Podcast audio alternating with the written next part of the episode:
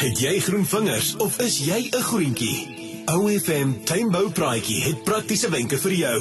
Goeiemôre, my naam is Christo Koetser, Pretty Gardens, Langroo van Parkie in Bloemfontein. Ja, dit was regtig 'n baie koue week gewees. Nou wil my lyf nie weer voorspeller hou nie, maar ehm um, van my jong dae af en ek is nog altyd 'n bloemfonteiner, voel dit vir my asof dit weer die natuur normaal is en die koue fronte wat ons in Augustus kry weer normaal is. So ek hoop en ek glo dat ons 'n baie goeie reenseisoen en 'n goeie seisoen gaan hê. Vandag gaan ek 'n bietjie oor fyntuin praat en natuurlik my vertsaad. Vir die tuiniers wat daarvan hou om fyntuin in jou tuin te hê, is dit die ideale tyd van die jaar om nou mee daarmee te begin. Nou ek weet julle gaan dadelik vir my sê, "Ooh, maar ons winter lentegoedjies blom nog so pragtig." Ek gaan vir jou baie goeie wenk gee vandag. Tussen daardie blomplantjies van jou en daardie lentegoed wat nou so pragtig blom, kan jy nou begin om van jou somersaadjies in te saai. Maak die grond lekker los daar tussenin, werk lekker kompos in en dan saai jy jou myvert pragtige blomplantjie saad daartussenin. Sommer nog 'n wenk wat ek kan gee is om wanneer jy saai bietjie mieliemeel saam met die saad te meng en dan kan jy duidelik sien waar jy gesaai het en jy kan dit mooi inhark en ook sommer sien watter plekkies jy gemis het.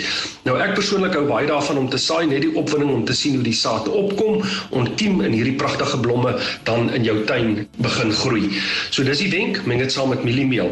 Nou ja, 'n paar weke terug het ek gepraat oor myvert se groentesaad. As jy nog nie groentesaad ingesit het nie, is dit ook nou die ideale tyd om daardie groentesaad in te sit. Nou kom ek vertel vir julle van hulle wonderlike blomreeks. Vir die somermaande is daar soveel om van te kies. Ek gaan 'n paar noem. Afrikanertjies, geharde plantjies, petunias, kosmos. Ag, wat is mooier as jy 'n stuk kosmos in jou tuin het. Ellisums, dis daai klein blommetjie wat so heerlik na heuning ruik, angeliere, somerasters, is maar 'n paar van die variëteite wat hulle in hulle reeks het. Maar wat ek nou vir julle gaan sê is is ek regtig mal oor en dit is dat myvert het 'n inheemse saadreeks wat jy ook in jou tuine kan saai. Nou ons almal het daar 'n droogte plekkie of 'n plekkie wat ons wil ophelder in die tuin. Ek wil amper sê daar by die rotstuin. So myvert het dan ehm um, die eerste een wat ek vir u kan noem wat 'n pragtige een is, is die Osteospermum Star of the Veld. Nou ja, daai Star of the Veld sê sommer dadelik vir jou ehm um, dat hy hoort in die veld. Dis 'n wit Kaapse madeliefie terwyl die Lobelia Crystal Palace Hy's 'n helder blou blom wat mooi sal vertoon saam met die wit. Beide hierdie plantjies is waterwysplante en sal ook baie in voëls in daardie gedeelte van jou tuin inlok. Hou 'n gedagte dat baie tans bedreig is en dat dit baie belangrik is om baie vriendelik tuin te maak om hulle terug te kry in ons tuine. Kom ons skiet um, koue af en ons kom daar in die tuin en ons begin lekker braaivleis maak. Ons maak die swembad skoon, ons begin die potte verf.